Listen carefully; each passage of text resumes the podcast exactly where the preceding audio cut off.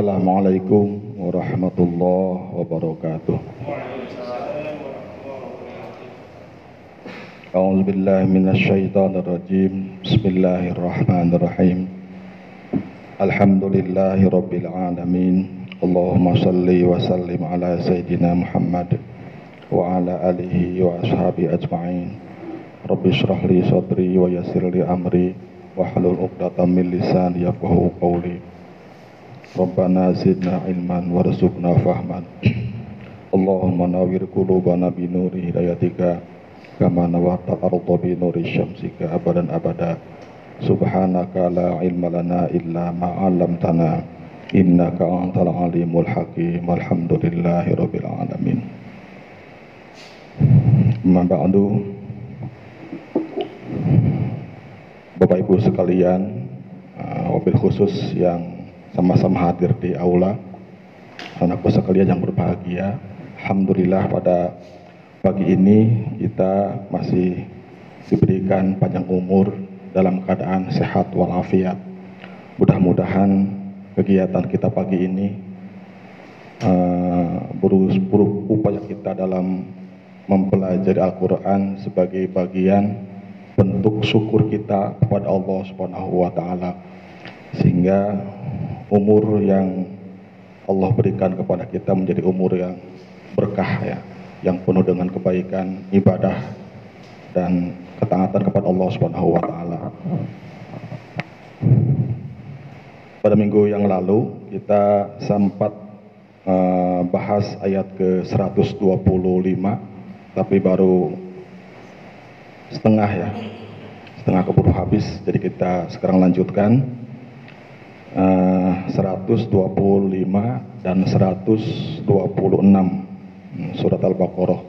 Ini temanya masih berkaitan dengan kisah hidup Nabi Ibrahim alaihissalam, ya, yang bekas-bekasnya menjadi bagian dari syariat agama kita, yaitu agama Islam.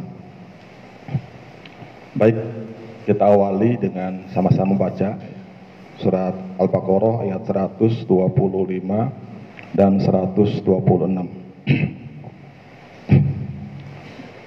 A'udzu billahi minasy syaithanir rajim.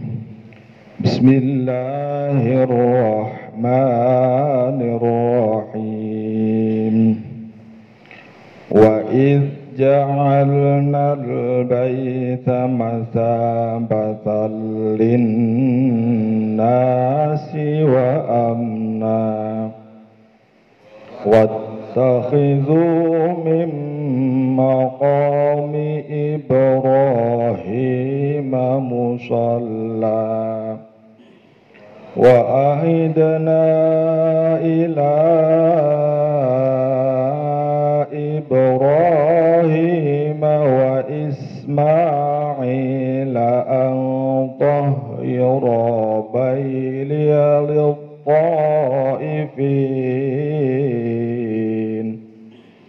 للطائفين والعاكفين والركع السجود.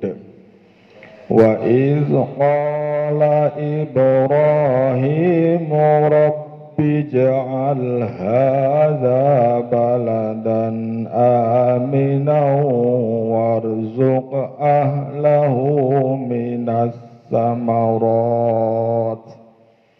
مِنَ الثَّمَرَاتِ مَنْ آمَنَ مِنْهُمْ بِاللَّهِ وَالْيَوْمِ الْآخِرِ قَالَ وَمَنْ كَفَرَ فَأُمَتِّعُهُ قَلِيلًا ثُمَّ أَضْطَرُّهُ إِلَى عَذَابِ النَّارِ وَبِئْسَ الْمَصِيرُ.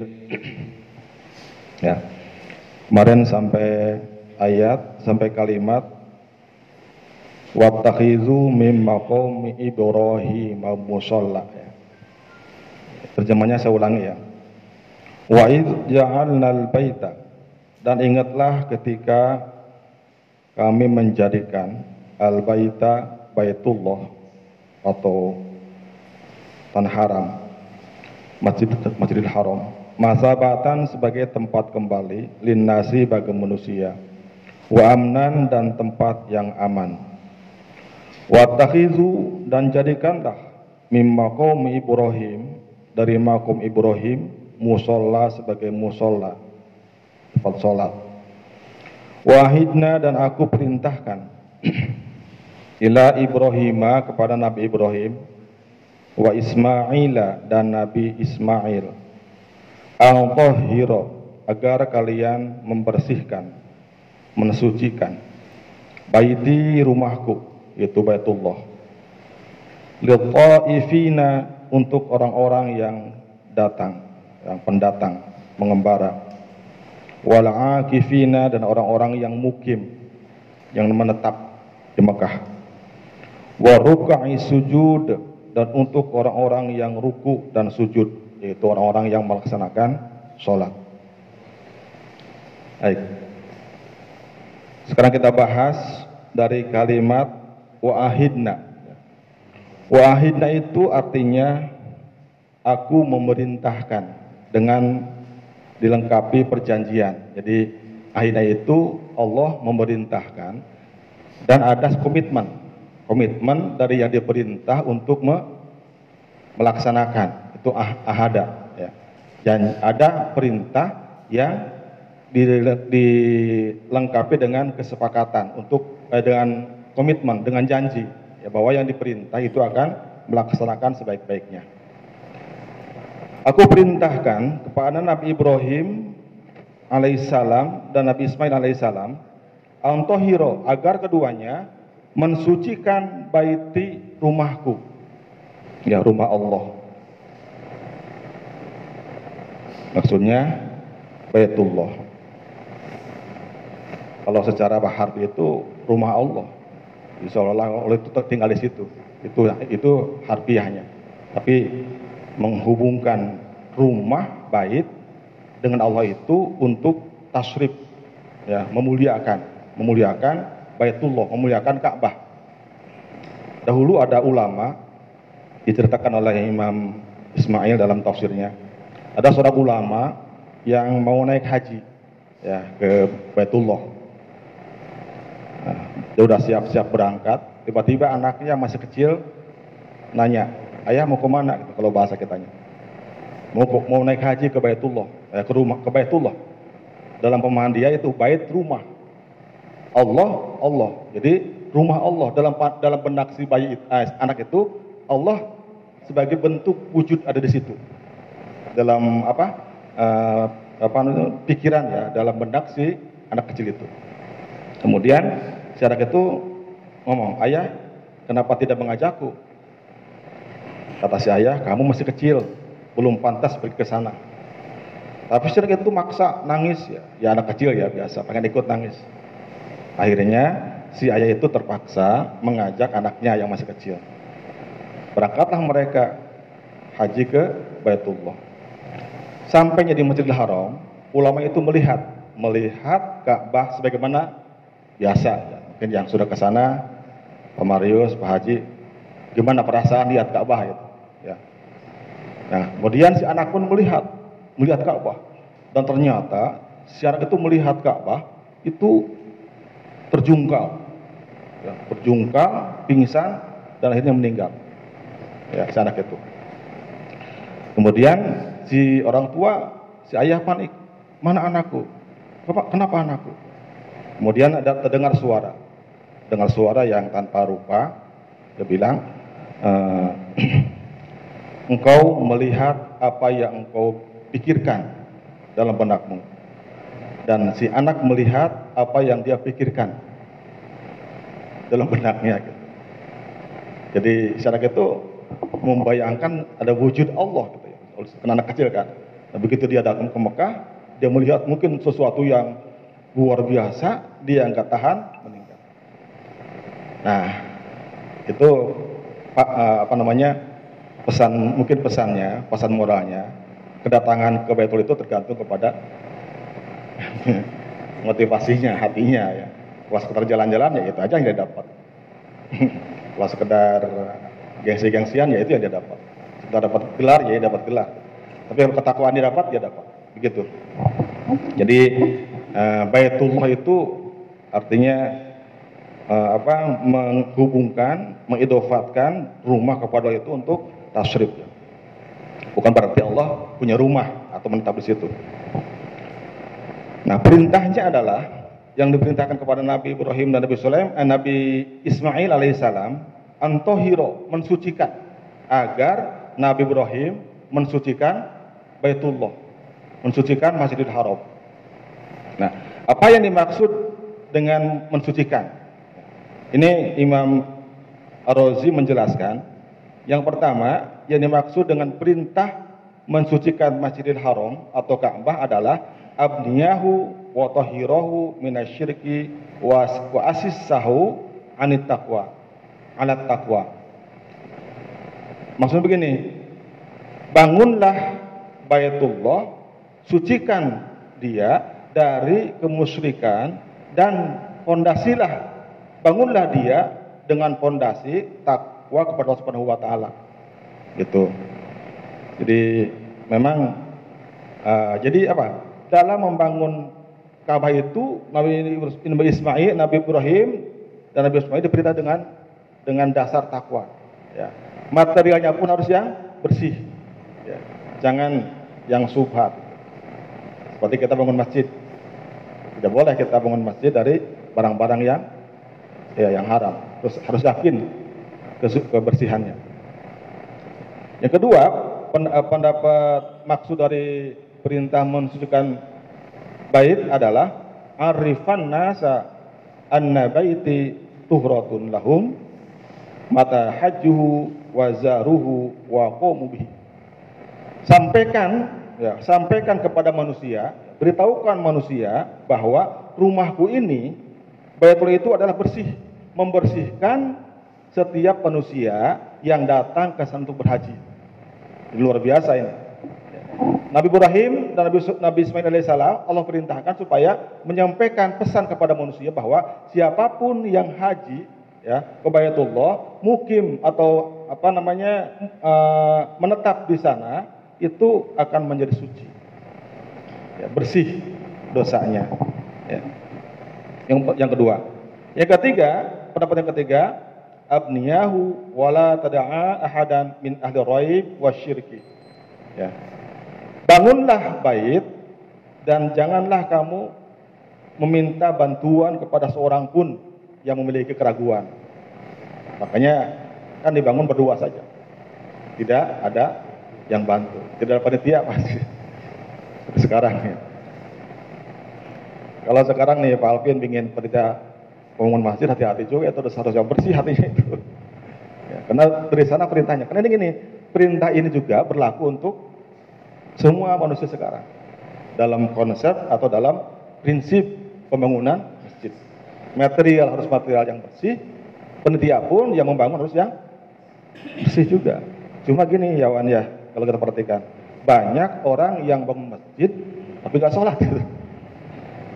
Ini pertanyaan juga. Mereka kerja bangun masjid, pas waktu sholat tiba, malah pergi gitu. Ini pada sholat. Hah?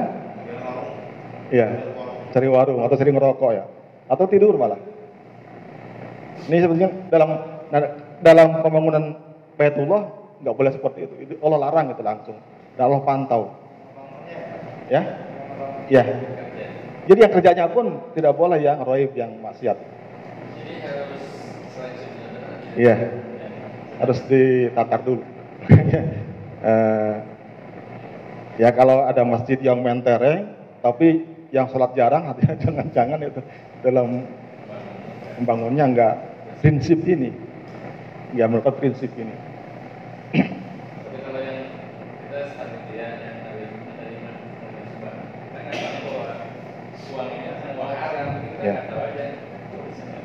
Ya. Setidaknya nanya dulu dari siapa. Nanya dulu dari siapa. Hamba Allah, yaitu Kalau misalnya setelah tapi harus sampai kita yakin ini adalah halal, yakin kita halal. Dulu di sana, di teman saya di Pasarian ada masjid besar berumah sumbangan dari non muslim. Enggak dipakai masjid pak, dibuat tempat ini, tempat air untuk umum, tapi dia bukan masjid, cuma untuk air kepentingan umum. Jadi ya nggak yakin gitu. Jadi abniyahu wala tada'a ahadan min ahli raib wa syirki alim musyrik. Itu yang ketiga. Ini jarang ya sekarang kita, yang penting mah terutama dalam yang ini, yang tukangnya itu ya, yang pekerjanya. Kemudian yang keempat, nazifa baiti minal awsan wa syirki wal ma'asi. Maksudnya Allah merintahkan mensucikan Baitullah itu, bersihkanlah rumahku, Baitullah, dari berhala-berhala, kemusyrikan-kemusyrikan, dan berbagai bentuk maksiat. Tidak boleh ada di masjid, Pak. Dulu kan zaman jahiliyah, Ka'bah itu patungan dengan berhala ya, ada berhala di situ. Dan itu dijungkal-jungkalkan oleh Rasulullah pada saat Futuh Mekah. Ya. Ini dramatis ya, jadi Ka'bah itu banyak berhala di Ka'bah, di Masjidil Haram. Kemudian Rasulullah datang, itu menjungkal-jungkalkan berhala dari batu yang besar dan kuat itu hanya dengan pelapah kurma. Itu dramatis ya, dijungkal-jungkalkan. Lalu Rasulullah bersabda, "Ja'al haqu wa zaqal batil, innal batila kana zahuqa." Itu dibaca. Datanglah kebenaran, hak, dan hancurlah kebatilan. Innal batila kana zahuqa. Semuanya kepada itu akan, sesungguhnya kebatilan akan hancur. Jadi kalau ada pertentangan antara hak dan batil, sebenarnya yang batil akan kalah. Cuma menurut HRS tidak serta-merta akan kalah, harus ada perjuangan. Gak mungkin, maksudnya gak mungkin menurut beliau serta-merta yang hak akan mengalahkan yang batil tanpa ada perjuangan dari umat Islam. Ini yang ke, jadi hati-hati ya, kita juga Pak Ujang punya masjid, kita jaga nih ya, jangan sampai ada berhala, gambar yang mengganggu sholat gitu ya. Sebenarnya ini pun kaligrafi itu makruh sebetulnya. Kita yang udah biasa nggak terganggu dengan kaligrafi itu, yang baru masuk itu dia baca, setelah sambil baca gitu, akhirnya hilang khusyuknya. Iya, ada baca dia. Ini ada yang salah ini. Ini bentuknya apa ya? Jadi ngobrol dalam hati. Musyrikan ya. Ma'asyi. Nah, jadi kita sudah punya aula, sudah punya masjid yang enggak berkaitan dengan takwa, jangan masjid, di aula saja. Jangan masjid seperti ruang serbaguna gitu. Semua ada di situ. Oh ya Pak Alvin. Jadi kan masjid itu tempat yang suci. Suci itu bukan suci dari najis saja, tapi najis dari kemusyrikan dan perbuatan maksiat. Ini yang keempat. Yang kelima, ada yang berpendapat, sebagian ulama berpendapat bahwa pada awalnya tempat yang dijadikan sebagai bangunan Ka'bah itu adalah dulunya tempat pembuangan sampah, TPA gitu ya. Jadi itu di situ tempat buang bangkai, kotoran, sampah, limbah. Makanya oleh Allah bersihkan, ya, bersihkan sebelum dibangun, didirikan Ka'bah. Tapi menurut ulama, terutama ini pendapat Imam Al-Razi ini do'if ya, lemah pendapat ini. Karena adanya Ka'bah itu sudah dipersiapkan sejak zaman Nabi Adam alaihissalam. Nabi Adam sudah haji, jadi sudah ada. Sudah ada Ka'bahnya, cuma bangunannya aja yang timbul tenggelam, yang rusak dibangun.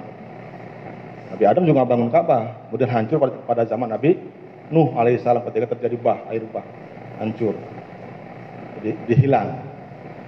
Ketika Nabi Ibrahim disuruh mendirikan Ka'bah, ada dialog, di mana ya Allah? Di situ ada fondasinya bekas Nabi Adam alaihissalam.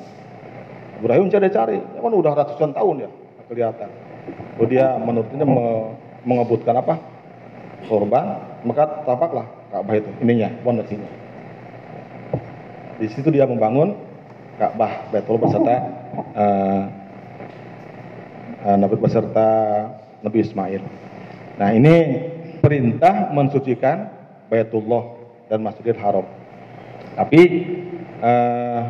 ulama berpendapat perintah mensucikan Baitullah ini berlaku untuk sebagai perintah mensucikan seluruh masjid yang ada di dunia. Antahiro baitiya, sucikanlah masjid-masjidku. Karena setiap masjid juga disebut dengan Baitullah, buyutullah, rumah-rumah Allah. Jadi rumah Allah, siapapun yang bangun itu rumah Allah, yang namanya masjid.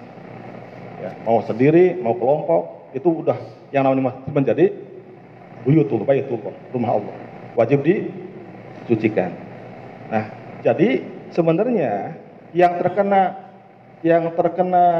apa namanya taklif, ya, perintah mensucikan, menjaga kesucian masjid, menjaga kebersihan masjid adalah setiap orang Islam. Bukan DKM, bukan marbot. Ya. Jangan sampai kita salah persepsi, lihat kotoran, ada marbot. Itu enggak boleh. Ngegajin tahu udah ke marbot. Ya, itu enggak wajib. Harusnya mas setiap orang begitu lihat masjid kotor, dia langsung beraksi. Itu perintahnya. Karena perintah Allah kepada Nabi Ibrahim, Nabi Ismail berlaku juga untuk kita umat Islam. Kira-kira kalau kita lihat kotoran kayak gimana, langsung atau nanti aja gitu, kan ada petugasnya. Ada petugas saya, atau malah nyuruh, sini, ini gimana kamu? Ya, kasihan juga gitu. Nggak kaji itu orang memanehna. Besar pahalanya. Dalam kitab Tazkirah Qurtubi, kitab Tazkirah Qurtubi itu menjelaskan tentang akhirat. Akhir zaman dan akhirat, surga neraka. Setiap kita membuang sampah kotoran dan masjid itu upahnya adalah satu bidadari. Bidadari di surga. Jadi kalau kita setiap hari membersihkan masjid, setiap hari kita dapat jatah bidadari di surga.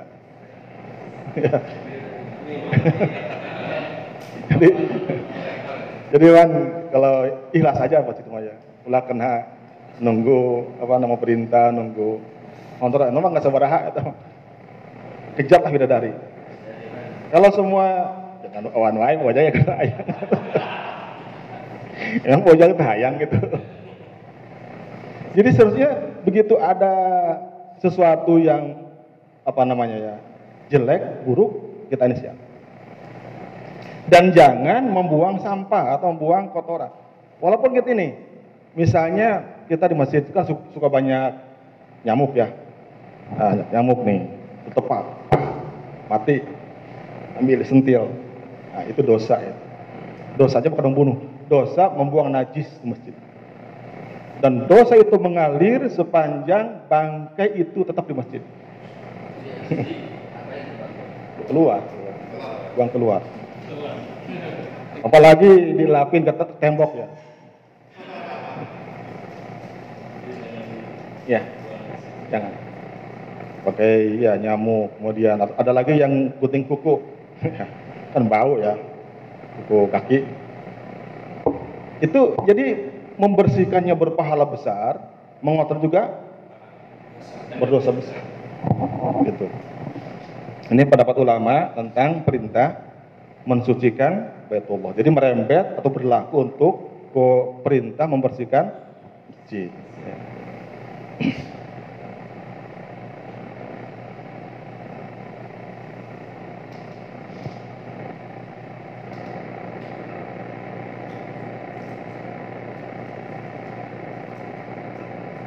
Wal baiti lil taifina, untuk orang-orang bersihkan Masjidil Haram,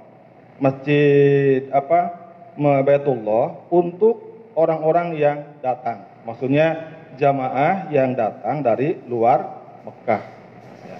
Untuk jemaah haji. Kan enak, ya. Enak kalau misalnya ibadahnya. Ya, wal akifin, dan orang-orang yang mukim, ya, wa ruk'i sujud, dan orang yang melaksanakan ruku dan sujud. Nah, jadi kalau kita terapkan ke masjid, bersihkan masjid-masjid untuk memfasilitasi orang-orang yang datang ke masjid itu dari jauh untuk sholat, dan untuk warga setempat yang melaksanakan sholat.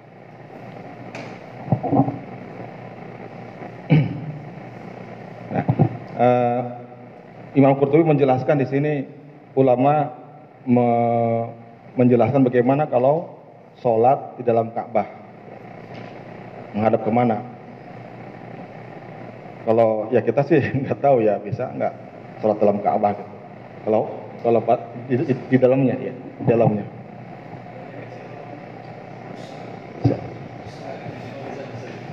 Gede Pak bangunan Pak, 5 kali ininya, pintunya gede. Kalau sholat di dalam Ka'bah menghadapnya ke dinding mana aja? Dindingnya. Apakah boleh sholat wajib atau sholat sunnah? Ada berpendapat yang boleh sunnah saja, tapi ada berpendapat yang sunnah boleh, yang wajib boleh.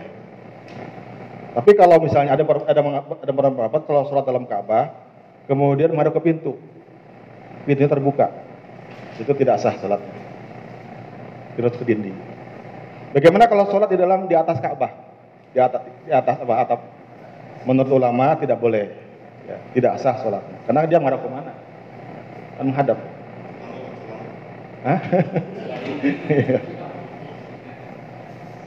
Jadi memang Ka'bah itu sebagai kiblat, ya. Ka'bah kiblat untuk orang yang sholat di dalam Masjidil Haram. Masjidil Haram kiblat untuk sholat yang di luar masjid di Mekah, itu Mekah. Mekah itu kiblat untuk orang yang sholat di luar Mekah kayak kita. Kemudian bumi menjadi kiblat untuk orang yang sholat di luar bumi. Kalau naik ke ruang angkasa misalnya, sholat menghadap ke bumi, karena di bumi ada Ka'bah. Nah, itu tafsir ayat 125. Kita lanjutkan, ada waktu. Wa idh qala Ibrahimu, wa idh qala, dan ingatlah, qala ketika berkata, sambil berdoa atau berdoa, ketika, ingatlah ketika berdoa, Ibrahimu, Nabi Ibrahim alaihissalam, Rabbi, wahai Tuhanku, ij'al, jadikanlah, haza, negara ini, baladan aminan, sebagai negara yang aman, Mekah. Jadikanlah kota Mekah sebagai negara yang aman, yang aman penduduknya. Warzuk ahlahu, dan berikanlah rezeki bagi penduduknya, minas samarati, berupa buah-buahan. Jadi di Mekah itu katanya nggak pernah kurang ya buah-buahan, karena doa Nabi Ibrahim alaihissalam. Warzuk ahlahu, berikanlah rezeki penduduknya buah-buahan, man amana binhum, bagi orang yang iman di antara mereka, billahi, kepada Allah, wal yaumil akhiri, dan kepada hari akhir. Qala, Allah berfirman, wa man kafara, dan barang siapa yang kufur, fa umati'uhu, maka aku akan memberikan kenikmatan, kesenangan kepada dia, qalilan, sedikit. Orang yang kafir tetap dapat nikmat, tapi sedikit. Sumautoruhu, kemudian aku paksa dia, ila azabin nar, ke dalam siksa neraka. Wabi salmasir, dan itulah sejelek-jeleknya tempat kembali. Nah, ini kisah yang ketiga ya. Jadi penggalan kisah episode ya, yang ketiga mengenai kisah Nabi Ibrahim alaihissalam.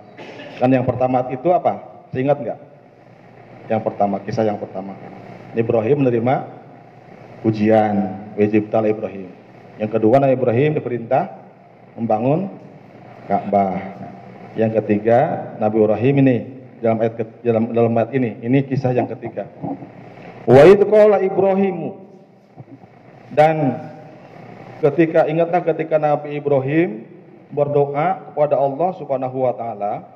Doanya itu, ya Allah, jadikanlah Mekah ini sebagai negara yang aman.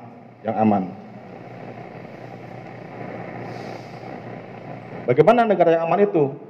Jadi Nabi Ibrahim itu ketika Nabi Ibrahim berangkat ke Mekah mengantarkan Siti Hajar dan anaknya Ismail menata kebenaran itu, dia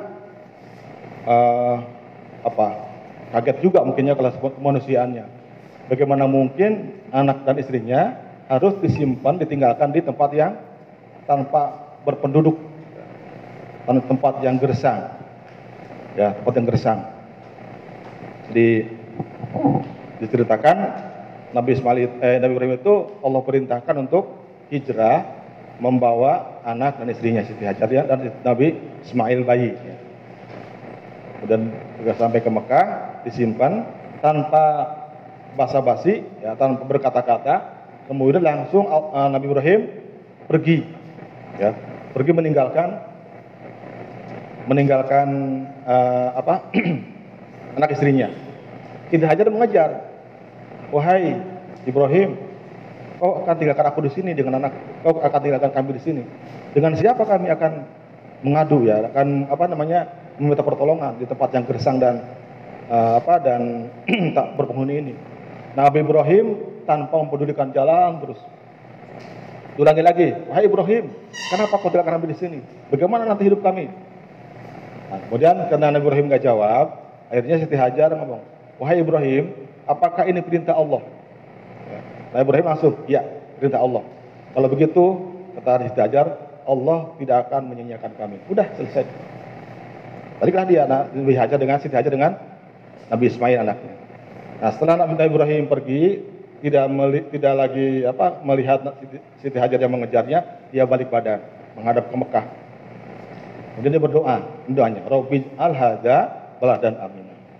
Karena bagaimanapun mungkin Nabi Ibrahim khawatir juga, ya. Kalau menyimpannya di kompleks sih, ya. Punya istri kedua, nanti diam-diam di kompleks, ya aman di situ. Ini coba punya istri kedua siapa di Gunung Salak gitu. Bagaimana khawatir? Nabi Ibrahim sebagai manusia juga khawatir mungkin, ya, gitu. Dia berdoa, ya Allah, jadikan negara ini sebagai negara yang aman. Karena negara yang aman dan subur, banyak makanan. Karena gini pengertiannya, kalau Mekah dibiarkan sebagai tanah yang tandus, maka tidak akan ada yang tertarik datang ke situ. Ya, maka itu akan berpengaruh kepada kehidupan Hajar dan Ismail.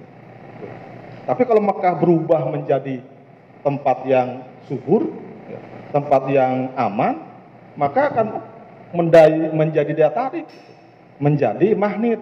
Setiap orang ingin ke situ. Bahkan sampai sekarang, ya, menjadi daya tarik yang tidak tertandingi. Jadi Nabi Ibrahim berdoa, ya Allah, jadikan itu menjadi negara yang aman. Aman dari apa? Yang pertama adalah salahu al-amna minal qahti li'anahu askana alahu biwari nuguri zar'in wala dhur'in. Yang pertama, aman dari kelaparan. Allah berdoa, ya Allah, jadikanlah Mekah itu yang penduduknya itu aman dari kelaparan. Jadi dijamin, ya, orang yang tinggal di Mekah tidak akan kelaparan. Ya. Yang pertama, karena dia tahu Siti Hajar, Ismail itu tidak dibekali bekal yang banyak, ya.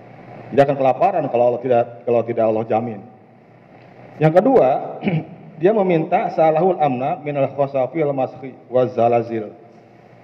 Dia meminta kepada Allah agar Mekah dijadikan tempat yang aman dari gempa. Dari gempa dan khosaf itu apa? Setelah gempa itu likuifaksi. Jadi Allah jadikan negara itu tempat yang aman dari berbagai macam bencana. Kemudian yang ketiga, sa'alahu al-amna minal qatli. Allah dia meminta kepada Allah agar dijadikan tempat yang aman dari perang. Tidak akan ada yang bisa menembus apa yang bisa menghancurkan kota Mekah. Karena sudah terjadi kan Abraha saja yang gagah perkasa itu Allah hancurkan. Ada dulu Al-Hajjaj, Yusuf namanya, Yusuf Al-Hajjaj itu yang menghancurkan Mekah. Itu bukan menghancurkan Mekahnya, tapi dia memburu, dia memerangi penguasanya Ibn Zubair. Jadi bukan Mekahnya, bukan Baitullahnya. Gitu. Nah, bahkan ada yang berpendapat dalam tafsir Qurtubi, bahkan Mekah itu Allah jadikan tempat yang aman dari dari penyakit wabah. Jadi sebenarnya gimana ya, saya nggak tahu. Sebenarnya Allah jamin dari pandemi berkat Nabi Ibrahim alaihissalam. Jadi Mekah itu selain dijaga oleh manusia sebagai polisi dan apa sebagainya, itu Allah juga sebagai pengabulan ya, atau ijabah atas doa Nabi Ibrahim alaihissalam. Nah, sekarang ada pertanyaan, apakah Mekah itu sudah aman dari bencana, dari penyakit, dari kelaparan sejak zaman Nabi Ibrahim karena doanya, atau sudah aman sejak dulu? Karena ada hadis yang mengatakan annaha kanat muharramatan qabla da'watihi, bahwa Mekah itu menjadi tanah yang haram, tanah yang dijaga, Allah jaga sebagai tempat yang aman, bahkan sejak Allah menciptakan langit dan bumi. Jadi sejak awal penciptanya itu sudah menjadikan tempat yang aman, seperti yang tadi disebutkan. Tentu ada hadis yang pertama. Ada yang berpendapat hadis yang kedua mengatakan bahwa ini dijaga oleh Allah sebagai tempat yang aman karena doanya Nabi Ibrahim. Rasul bersabda, "Inna Ibrahim harrama Makkata wa inni haramtul Madinah." Nabi Ibrahim mengharamkan, ya membuat negara itu haram, Mekah, dan aku mengharamkan, menjadikan haram kota Madinah. Jadi kalau Mekah itu dijadikan tanah haram karena doa Nabi Ibrahim, sedangkan Madinah menjadi tanah haram karena doa Nabi Muhammad SAW. Gitu. Itu pendapat yang kedua. Jadi ada yang mengatakan sejak zaman Nabi Ibrahim, ada yang mengatakan sejak Allah menciptakan alam semesta ini. Nah, bagaimana memadukan, mempertemukan kedua dalil ini? Ulama berpendapat cara memperpadukannya ini begini. Sebenarnya kota Mekah itu kota yang aman sejak diciptakannya, bahkan sejak Allah menciptakan alam semesta. Cuma informasi ini tidak pernah diucapkan seorang nabi pun, dan seorang rasul pun, kecuali Nabi Ibrahim alaihissalam. Jadi nggak ada yang tahu gitu, ada yang tahu. Makanya ketika Nabi Ibrahim menyatakan ini, maka manusia menjadi tahu, gitu. Jadi ada yang mengatakan pendapat ini sebenarnya sudah menjadikan kota yang aman sejak penciptaannya, cuma diperkenalkan kepada manusia oleh Nabi Ibrahim alaihissalam. Paham? Itu kota yang aman. Kemudian warzuk ahlahu minas samarat, berilah rezeki penduduknya dengan macam-macam buah-buahan atau umbi-umbian. Kenapa Nabi Ibrahim meminta kepada Allah agar penduduk Mekah itu Allah beri rezeki berupa buah-buahan? Karena waktu itu tidak ada tanaman-tanaman gitu. Tidak tanaman-tanaman. Kalau tidak dipilih dalam itu buah-buahan dari mana? Gitu. Dari mana ada buah-buahan? Didatangkan kalau mengandalkan tanah di Mekah. Betul. Nah, kemudian menurut cerita ini dalam beberapa tafsir disebutkan ya, ketika Allah mengabulkan Nabi Ibrahim memberikan makanan buah-buahan kepada penduduk Mekah, Allah memerintah malaikat Jibril untuk mengangkat tanah, memilih tanah yang subur dari Syam, dari Palestina. Kemudian malaikat Jibril mengangkat tanah yang subur dari Syam, dari Palestina, kemudian diangkat, ya, tanah diangkat, kemudian dibawa ke Mekah, lalu dikelilingkan di Ka'bah sebanyak 7 kali. Setelah itu tanah yang subur itu disimpan di tempat yang kira-kira menurut ulama 3 marhalah dari Mekah.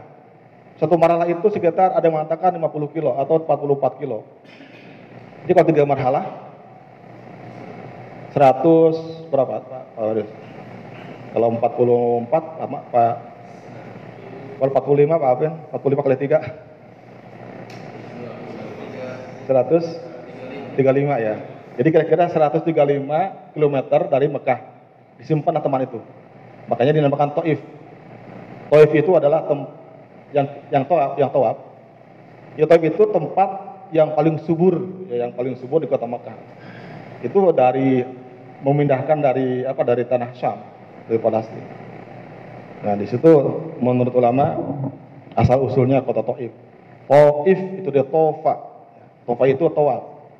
Jadi tanah itu yang pernah ditawafkan oleh mereka Jibril.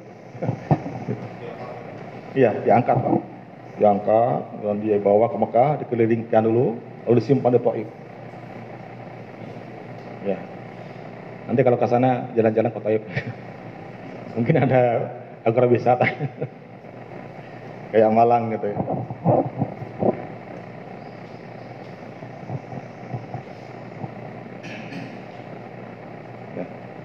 Berilah rezeki mereka berupa buah-buahan bagi orang yang beriman kepada Allah dan hari akhir. Jadi Ibrahim itu doanya, ya Allah, berikan rezeki buah-buahan kepada orang yang beriman kepada Allah dan hari akhir.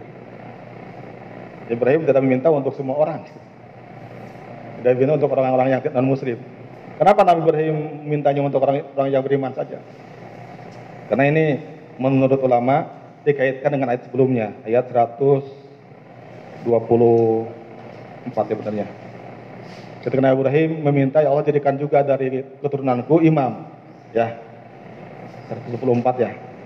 Ya Allah jadikan pula keturunanku sebagai imam. Allah mengatakan la yanalu ahdi az-zalimin. Yang akan mendapatkan imamah itu adalah hamba-hambaku yang tidak zalim. Makanya Nabi Ibrahim kalau bahasa kita trauma gitu. Kalau minta untuk semua orang, jangan-jangan nanti Allah koreksi juga gitu doanya. Jadi artinya minta, ya Allah rezekikan mereka yang beriman saja kepadamu. Nah, tapi Allah ini beda. Kalau yang tadi itu tentang imam, Allah mengkoreksi, nggak mungkin semua jadi imam. Ya, yang jadi imam hanya orang yang tidak zalim. Tapi di sini Allah mengatakan semua dapat rezeki. Ya, buah-buahan yang di sana itu, yang di tanah haram, baik yang beriman maupun yang tidak. Cuma catatannya wa qala wa man kafara fa umatuhu qalilan tsumma tulid binar. Tetapi aku beri juga orang yang tidak beriman, orang yang kufur itu kenikmatan. Cuma nikmatnya sedikit. Dunia ini dibanding akhirat itu sedikit. Ya. Kalau dibandingkan dengan akhirat itu ibarat tidak mungkin setimbang dengan sayap 11 sayap nyamuk. Kalau kebagusan dunia dibandingkan dengan akhirat itu tidak akan sebanding dengan seberat sayap nyamuk di betapa kecilnya dunia. Nah kemudian untuk orang kafir dia dari yang sedikit. Jadi meskipun mereka itu nikmatnya kelihatannya banyak, itu kata Allah qalilan. Faumatihu qalilan. Memang aku berikan dia nikmat yang sedikit. Ya sepanjang dia hidup di dunia. Setelah dia akhir dunia, selesai sudah kenikmatan. Ya. Jadi Allah berikan juga untuk orang yang kafir, cuma sedikit dari yang sedikit bahkan. Dari dunia dia sedikit, ya. Dunia sedikit, dia diberikan yang sedikit dari yang sedikit. Sumaqaru idza adabina. Kemudian aku paksa dia masuk ke neraka. Dia mengatakan paksa itu ya ada mengatakan ayaf alama bihi ta'adzara alaihi al-khalas minhu. Aqaru itu adalah seorang mengerjakan sesuatu yang dia tidak semengelak, paksa. Jadi al-tarru, saya memaksa dia. Seseorang mengerjakan sesuatu yang dia tidak bisa mengelak. Kemudian yang kedua, perbuatan kedua, ayasyirul fa'ilu bi tahwifi wa tahdid ila ayaf'ala dzalika fi ala ikhtiyaron. Dengan pilihan. Jadi dia mengambil neraka itu dengan sukarela. Apa? Yang sekarang ini, sekarang kan diberikan apa namanya pilihan, mau kemana, surga atau neraka. Nah, ketika dia memilih neraka, itu pilihannya. Dalam arti dia berada dalam kehidupan dalam kekufuran. Nah, kemudian Allah mengatakan wa bi'sal masyir, neraka itu adalah sejelek-jeleknya tempat kembali. Sudah cukup ya Pak Ojak. Mungkin cukup dulu sampai di sini. Mudah-mudahan ada manfaatnya. Terima kasih atas perhatiannya. Assalamualaikum warahmatullahi wabarakatuh. Ya, terima kasih kepada Al-Ustaz Ahmad yang sudah memberikan